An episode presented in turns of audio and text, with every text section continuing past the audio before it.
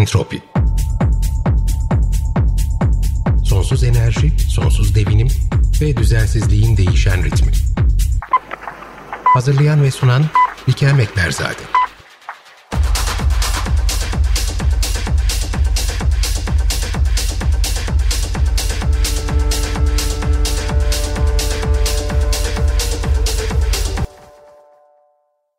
21. yüzyılda Avrupa kıtasında Karadeniz'in kıyısında bizim çok yakınımızda bir ülke işgal ediliyor. Tüm dünya kınıyor ama işgalci güce karşı fazla da bir şey yapılmıyor. Az sonra konuğumuz Valentina Mahcup ile birlikte Ukrayna'yı konuşacağız. Ülkeden gelen son haberler gerçekten tüyleri ürpertici.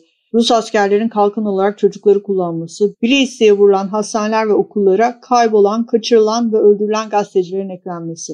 Unutmayacağımız savaşları bir yenisi daha eklenirken biz çaresizce seyrediyoruz. Bugün günlerden 4 Nisan 2022. Entropi hoş geldin. Sevgili Valentina hoş geldin. Bugün Entropi'de e, biraz Ukrayna'yı konuşacağız. Senin eski ülkeni konuşacağız. Eski yeni ülkeni konuşacağız. Sen 1994 e, yılından beri Türkiye'de yaşıyorsun.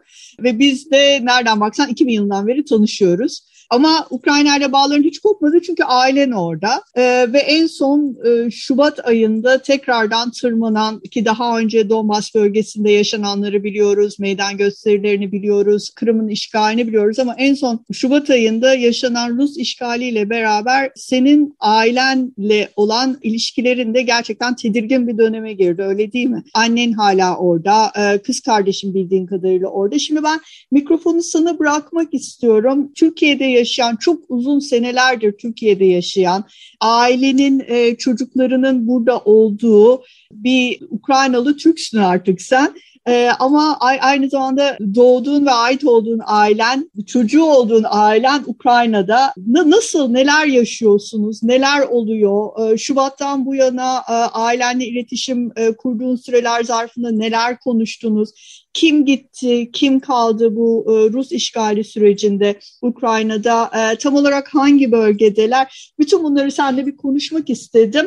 Tekrar hoş geldin. Mikrofonu sana bırakıyorum. Bize e, oradaki durumu, senin ailenin de yaşadığı bölge ekseninden biraz aktarır mısın? Merhaba, hoş buldum. Davet için de teşekkür ediyorum. Evet ben 28 sene Türkiye'de yaşıyorum. 1994'te geldim Haziran ayında. Ukrayna'da çalıştım şirket turizm şirketi. İşte belli bir dönemde bavul ticareti çok o dönemde çok yaygın başladı. O şekilde gönderildi burada çalışmak e, İngilizce bildiğim için ama alıştım da hiç düşünmedim 28 sene burada kalacağım. Evlendim, burada kaldım. Alıştım da ama sen dedin ki işte eski memleketim. Aslında hiç eski olmadı. Hiç bağım olmadı, kopmadı Ukrayna. Çünkü ailem orada. Annem, kız kardeşim, yeğenim, bütün kuzenlerim, dayılarım. Hatta, hatta ben hatırlıyorum siz böyle sen böyle ara ara e, tatil dönemlerinde oraya giderdin. Uzun kalırdınız. Yaz dönemlerinde bazen e, eşinle birlikte çocukları da alıp giderdiniz değil mi? Onlar anneanneleriyle birlikte e, bağda, bahçede vakit geçirirlerdi. Doğru hatırlıyorum değil mi? Evet, ya çocuklar okula başlayınca zaten sadece yazın imkan buluyorduk e, okuldan dolayı. Bir, en, en azından bir ay, en fazla bir ay kalabiliyorduk orada. Çocuklar da çok seviyorlar Ukrayna'yı. Hala da e, oraya gitmeyi e, çok seviyorlar. Çünkü kültür farklı da. Aynı hem Türkiye Türk kültürü görüyorlar hem de Ukrayna'daki kültürü görüyorlar bir şekilde kıyaslayabiliyorlar. Ee, Ukrayna'daki kültüründen iyi şeyleri de e, alabiliyorlar. E, yani ister istemez iki kültürle çocuklar büyüyünce iki kültürü de bir şekilde götürüyorlar. Onlara da Rusça da öğrettim. Aslında baktığım zaman e, şimdi diyorum ki niye Rusça öğrettim? Ukraynca öğretseydim çünkü sonuçta benim ana dilim Ukraynca ama o dönemde Rusya İngilizce kadar yaygın bir dildi. E, Rusya bildikleri zaman e, daha fazla imkanları e, komünikasyon, yani iletişim e, imkanları bulurlar diye düşünüyordum. E, Rusya bildikleri zaman anneannesiyle bütün akrabalarla de iletişim kurabiliyorlar, kurabilirler çünkü e, Rusya herkes bilir Ukrayna'da yaşayanlar. Ama şimdi e, açıkçası biraz üzüldüm çünkü son olaylardan dolayı sanki Rusça bilen Rus sayılır. O yüzden onu onları kurtarmak lazım diye anlayışı var e, maalesef. Aslında öyle değil. Zaten Sovyet Birliği döneminde herkes Rusça bilirdi. Bizim e, İngilizce e, dilin yanında Rusça da öğretilirdi. Ama e, Ukraynaca e, Rusça, İngilizce eğitim var. Yani bu üç dili de öğreniyorduk e, okulda.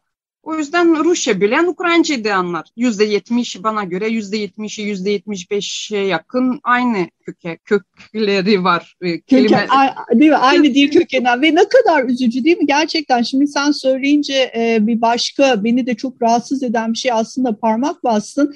Birden e, bütün bu e, yani bir Rus liderin aldığı e, politik kararlar sonrasında ve yarattığı e, vahşet süreci sonrasında aslında bir e, koskocaman bir ülkenin halklarına karşı e, gelişen böyle bir uzaklaşma politikası, hatta korku ve isteksizlik e, dönemi de aynı zamanda başlıyor. Değil mi? Şimdi sen diyorsun ki yani keşke Rusça öğretmeseydim de Ukraynaca öğretseydim kendi ana dillerini bilselerdi. Çünkü şu anda e, Ruslar e, Ukrayna'yı yerle bir ediyorlar. E, büyük bir bölümünde çok ciddi bir kıyım söz konusu. İnsan hayatları kayboluyor. Yani o kaybolan insan hayatının yanında oradaki binaların yıkılması söz bile edilemez ama aynı zamanda senin de söylediğin gibi gene Ukrayna farklı bir kültüre sahip, çok modern, hep dışa dönük benim senden e, bildiğim kadarıyla çok Avrupa'yı, inanılmaz Avrupa yani Avrupa'nın bir parçası olan bir e, ülke aslında ufacık bir ülke fakat çok böyle modern kafa yapısı olan insanların daha böyle e, ileriye dönelik e, yönelik ileriye açık insanların yaşadığı bir ülke. Peki şu anda içeride kalan ailenin içeride kalan bölümü kalmaya karar veren bölümü onlar ne düşünüyorlar ne hissediyorlar? Ya benim e, annem kız kardeşim Ukrayna'ya karar verdiler. Zaten kardeşimin eşi çıkamıyor. Sınırı var. 18-60 yaş arası erkekler çıkamıyorlar. Zaten kendisi de çalışıyor. İşte ilk yardım araba arabayla belli bir bölgelerde bölgelere gidiyor, yardım götürüyor. Kardeşim de işte onların kaldıkları bölge e, doğuya göre sakin.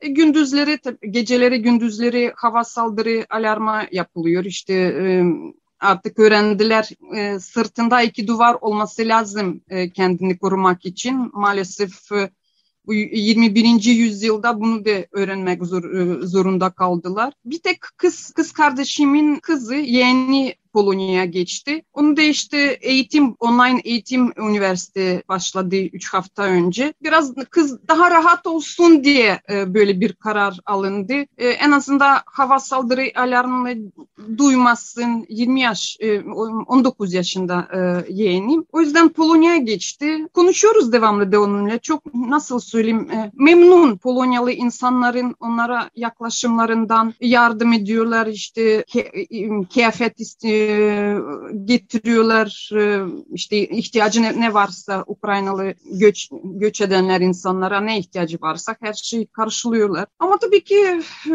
üzülüyorum. Benim için hayat 24 Şubat'tan sonra bambaşka bir hal aldı. Çünkü ben sabah uyanıyorum hemen telefona sarılıyorum. Acaba bugün de e, günaydın bizde her şey sakin iyiyiz diye mesaj e, geldi mi? Oradan mesaj gelmeden arayamıyorum. A, aramıyorum. Arayabilirim de aramıyorum işte önce bir oradan karşı taraftan bir haber alayım öyle bir e, arayayım diye diyorum.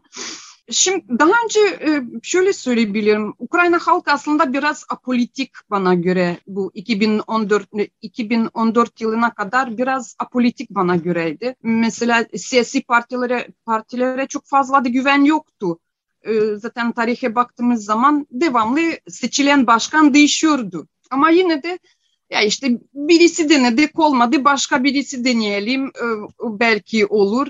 Mesela en son e, Zelenski, e, Vladimir Zelenski seçilen başkan aslında kendisi bir komedyen demeyeyim be Ukraynalılar kızıyorlar. Sanatçı, sanatçı diyelim. Sanatçı, evet aynen. Sanatçı. Aktör diyelim, sanatçı diyelim. Evet ama halk nasıl, niye seçti bu insanı? Çünkü bir önceki hükümette çok fazla corruption, çok yolsuzluk, e, rüşvet, e, zaten rüşvet vermeden hiçbir yerde devlet dairelerde bile işleri yürütmek çok zordu. İşte protesto olarak seçelim sonuçta bir halktan gelen gibi bir birisi e, görüldü. O yüzden e, bu şekilde e, Değil seçildi. mi? Bir de bir de bunu deneyelim. Şimdiye kadar denedik evet. şey işimizi yaramadı, hayatımız daha iyi olmadı. Bir de bunu deneyelim diye seçildi aslında. Evet, aynen. E, son zamanda zaten çok yüzde yetmişle seçildi, e, seçildi bir. Evet evet çok yüksek bir oranla. Böyle bayağı hatta e, Avrupa medyasında da işte bu landslide, toprak kayması dedikleri işte oy oranıyla çok yüksek bir oy oranıyla seçildi. Popüler bir figürdü değil mi? Bir de sevilen evet, bir figürdü aynen. anladığım kadarıyla o ülkede de sanatçı olarak evet çok e, popülerdi. Bir de ya demokrasi vardı aslında e, Ukrayna. Hala da var çünkü herkes rahat eleştirebilir. Sahneye çıkıp hükümeti, işte yetkili kişileri açık açık her şey söyleyebilirdi. Kimse e, gelip sonra Aa, bugün e, gelecekler tutuklanacağım diye bir korku yoktu. Herkes açık açık söyleyebilirdi. İşte bu şekilde seçilme e, seçilmiş. Ama baktığımız zaman umduş insan hak, umduş şeyleri de gör, e, almadı. Çünkü e, vaat şeyleri aslında yerine getirmedi. Maalesef Türkiye'de gibi bütün e, yatırımlar yollara yatırdı. Bazı işte savunma e, bakanlığın ondan önce yürüttü programları durduruldu. Belki şimdi Ukrayna daha az e, ya çok kötü kendimi hissediyorum böyle silaha ihtiyacı duy, duyacak demek 21. yüzyılda ya insan aslında e, ne kitaplara ihtiyaç duysun, e, ne bileyim e, bir fi, filmlere, konserlere ihtiyaç duysun, sohbetlere ihtiyaç duysun ama maalesef şu anda diyoruz ki Ukrayna e, silahlara ihtiyaç duyuyor kendini savunmak için. Evet o değil yüzden... mi? Ve Avrupa'nın sınırında, e, Türkiye'nin sınırında, yanı başımızda e, artık bu kadar hani Avrupa, ya Avrupa'nın sınırlı olmasa e, silahlara ihtiyaç duysun mu? Tabii ki hayır. Yani senin de dediğin gibi mümkünse ülkeler e, değil mi eğitime, e, sanata ihtiyaç duysunlar silahlar ama maalesef ee, Ukrayna e, şu anda senin de dediğin gibi e, belki de orduya yapılan, e, yapılmayan ya da eksik yapılan yatırımların e, biraz sıkıntısını da çeker durumda buldu kendini. Ama Avrupa e, çok e, şey yapmadı. E, ya en kolay yaptığı şey Avrupa'nın zaten bütün dünyadaki savaşları silah ihraç etmek. o yüzden evet.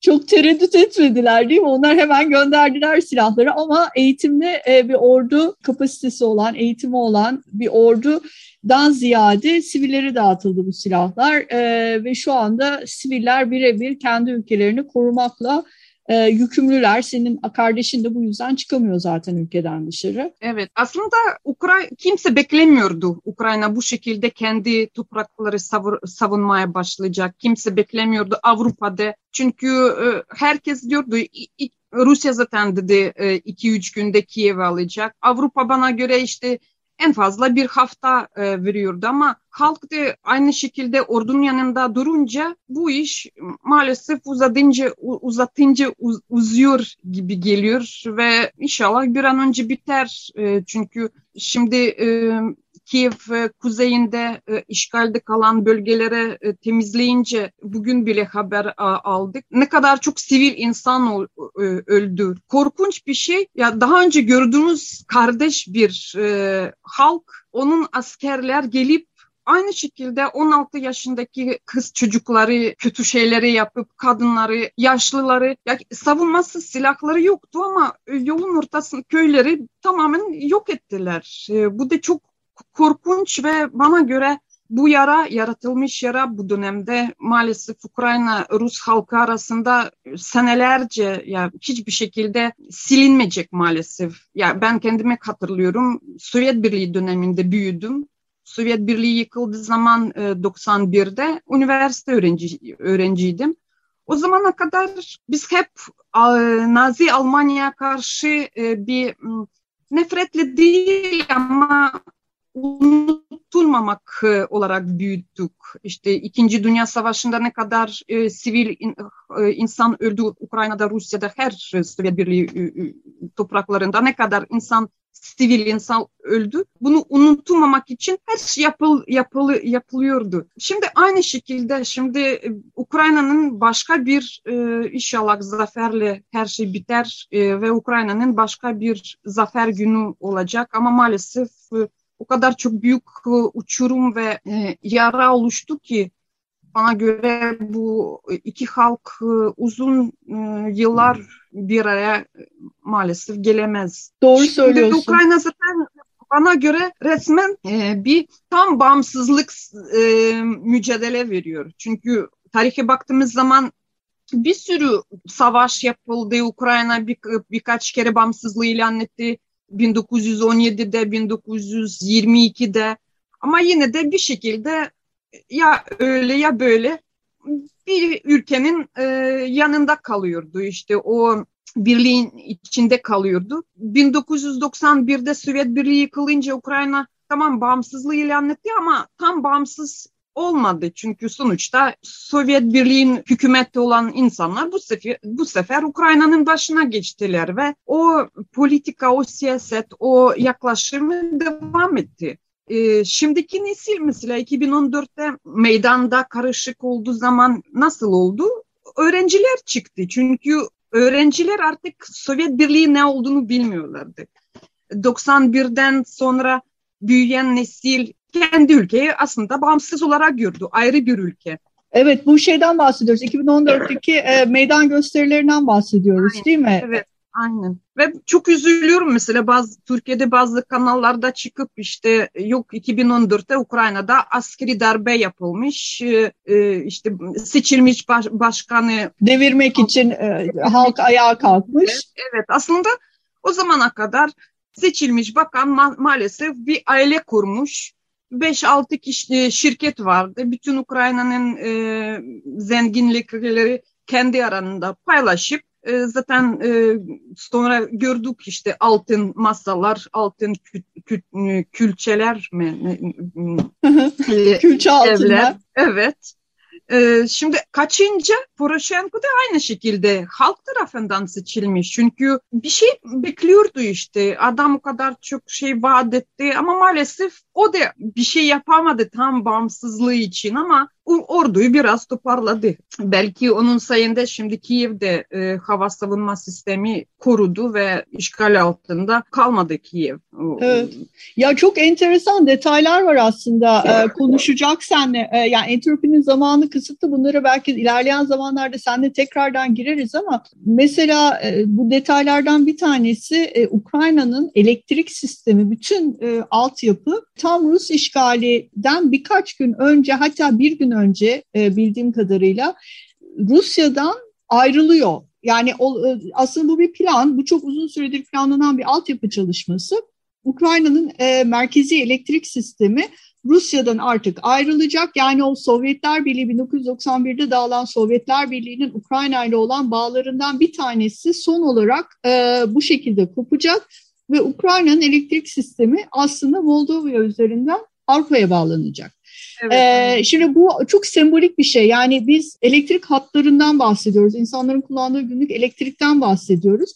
Ve tam bu e, ayrışma e, yapıldıktan hemen sonra da şöyle bir plan var. İlk önce Rusya'dan ayrılacak. Birkaç gün kendi rezerviyle bu elektrik sistemi çalışacak ki stabilize olacak hatlar. Ondan sonra yeni bağlanma, Moldova üzerinden bağlanma gerçekleşecek. Fakat tam o sırada Rusya kuzey doğudan Ukrayna'yı işgal etmeye başlıyor. Şimdi bu ikisi birbiriyle bağlantılı mı? Bu kadar ince ayarlanmış bir mi onu bilmiyoruz tabii. Fakat çok büyük bir tesadüf. E, ve o dönem konuşulan şey ve yazılıp çizilen şey şuydu. E, burada Ukrayna'nın kendi elektrik sisteminin bir süre ayakta kalması, ondan sonra Moldova'ya bağlanması e, planlanıyordu. Fakat şu anda bombalanmalarla birlikte, bombalanan elektrik santralleriyle birlikte Moldova'ya bağlanması e, gerçekleşemeyecek ve kendi kendine çalışmak zorunda. Yani aslında sembolik olarak Ukrayna savaşta da olduğu gibi nasıl NATO, kusura bakma sen benim üyem değilsin ve benim sorumluluğumda değilsin, nükleer özellikle Rusya'nın nükleer tehdidini duyduktan sonra hemen geri çekildi. Burada da ya kusura bakma sen bombalanıyorsun. Ee, bir süre daha elektrik tesisatlarında kendi başına çalışmak zorunda. Elektrik santrallerinde kendi başına çalışmaya devam etmek zorunda. Ve aslında Ukrayna tamamen kendi başına bağımsızlık mücadelesini veriyor. Yani bu bir yandan çok saygı duyulması gereken bir şey. Çünkü evet silah desteği alıyor belki batılı ülkelerden. Fakat başka hiçbir destek almıyor. Ee, oraya gelen e, bir NATO bir, yani oraya gelen NATO birlikleri yok. Oraya gelen Birleşmiş Milletler'in barış birlikleri yani tırnak içerisinde barış birlikleri yok. Ee, orada sivil halk var. Sivil halka dışarıdan gelen e, silahlar var. Kendi kendine çalışmaya çalışan bir e, elektrik tesisatı var ki orada kalan ve hayatta kalan insanları desteklesin diye. Ve bütün bunların içerisinde hayır biz toprak bütünlüğümüzü bozmayacağız. E, biz bir ülke izleyen bir halk var ve bunun yanında da senin az önce bahsettiğin gibi yaratılan yaralar var. Yani bu çok güzel bir şey senin söylediğin. E, kötü bir şey, yani üzücü bir şey ama e, terimi çok güzel kullandın. Gerçekten bunlar 21. yüzyılda bu zamana kadar şu ya bu şekilde dost olarak yaşamış, aileleri birleşmiş, e, birlikte birçok şeyi yaşamış bir halkın biz e, bütün bunlar sonucunda aslında birbirine nasıl gün be gün e, düşmanlaştığını, aralarında nasıl uçurumların oluştuğunu ve yaraların açıldığını görüyoruz. Ve bunu dediğim gibi 21. yüzyılda görüyoruz. Ya devamlı hep konuşuluyordu. Batı Ukrayna, Doğu Ukrayna. Ukrayna hep böyle ayrılmış bir şekilde e, büyüyordu. Tek şey şimdi Ukrayna e, maalesef e, böyle söylemek gibi geliyor. E, Putin sayesinde, Rusya sayesinde, bu savaş sayesinde birleşti ve artık Doğu Ukrayna, Batı Ukrayna diye bir şey yok. Tek bir e, bağımsız Ukrayna oluştu. Ukrayna halkı tam birleşmiş, birleşti. Valentina seni de tekrardan bir araya geleceğiz. Bu bizim bu bizim ilk entropi programımız olsun. Ukrayna umarım bir an önce e, orada barış e, ve sükunet sağlanır. Umarım bir an önce e, halk ülkeden çıkmak zorunda kalan halk geri döner ve bir an önce tekrardan Ukrayna'nın inşası çalışmaları başlar ama o zamana kadar ve sonrasında bir sahne tekrardan burada sen Ukrayna kültür elçisi olarak seni entropide biz ağırlamaya devam edelim. Bize oradan e, durumu aktar. Son olarak sen e, nasıl görüyorsun? Ailenin durumunu nasıl görüyorsun? Onlar şu anda Kiev'in güneyindeler. Dediğin gibi orada direkt bombardı yani hava saldırısı direkt olarak yok ama hava saldırısından etkileniyorlar ne, neler neler düşünüyorlar? Herhangi bir planları var mı? Sen ne düşünüyorsun? Son bir e, birkaç dakika içerisinde senin gene bir e, düşüncelerini alalım. Ben şöyle söyleyeyim. Ben anneme teklif ettim e, buraya alayım seni biraz daha sakin ol e, çünkü bazı hastalıkları da var tetikliyor onu. Bana dedi ki ben gidemem. Benim burada köpeğim var, kedim var. Ölürsem kendi topraklarımda öleceğim. Çoğunu da aynı şekilde. Kiev'de kal, e, arkadaşlarım var, üniversite arkadaşlarım var. E, bazıları e, Avrupa'ya gittiler ama şimdi geri dönmeye başla, başladılar. Çünkü e, diyorlar ki tamam biz bir iki hafta sürecek diye düşündük. O, o şekilde çıktık buradan ama e, bu uzuyor. Orada kal, kalıp e, hayatı başlamak artık bizim için e, imkansız. Ya imkansız değil, imkan imkan olabilir de o yaşta değiliz öyle söyleyeyim. 20 yaşında genç değiliz. Genç çocuğu genç 20 yaşında gidip hayatı kurabilir ama e, belli bir yaştan sonra diyorlar işte insan toprağa kökleri verince artık oradan kopmak biraz zor oluyor. E, konuştuğum arkadaşlar, akrabalarım hepsi diyorlar e, Ukrayna kazanır ve bu sefer tam bağımsız olacak ve bundan sonra kimse onu dizlerin üstünde e, görmeyecek ve Ukrayna'yı e, bundan sonra daha bir bahçe gibi olacak. Çiçekler içinde kimse terk etmeye düşünmüyor. Ee, tabii ki neredeyse 4 milyona yakın insan çıktı e, Ukrayna'dan ama çoğunluğu e, işte kadınlar çocuklarla gitti. İnşallah bir an önce bu e, saçmalık, bu savaş biter ve herkes huzura kavuşur. Sadece Ukrayna halkı değil, bütün e, halkları öyle söyleyeyim. Slava Ukrayini. Yaşasın Ukrayna. Çok teşekkür ederim. Valo, e, Valentina, sevgili Valentina bize e, bizim seni bildiğimiz ismiyle Valo bizimle bugün e, Entropi'de e, buluştuğun için çok teşekkürler. Teklifimizi kabul ettiğin için ilerleyen entropi bölümlerinde de tekrardan seninle birlikte hem o bölgeyi hem o bölgenin güzelliklerini belki daha da iyi haberler üzerinden birlikte değerlendirmeyi çok isterim. Çok teşekkürler geldiğin için. Ben de teşekkür ederim. Evet, kültürü konuşmak daha güzel olur savaş yerine. Değil mi? Çok teşekkürler. Görüşmek üzere.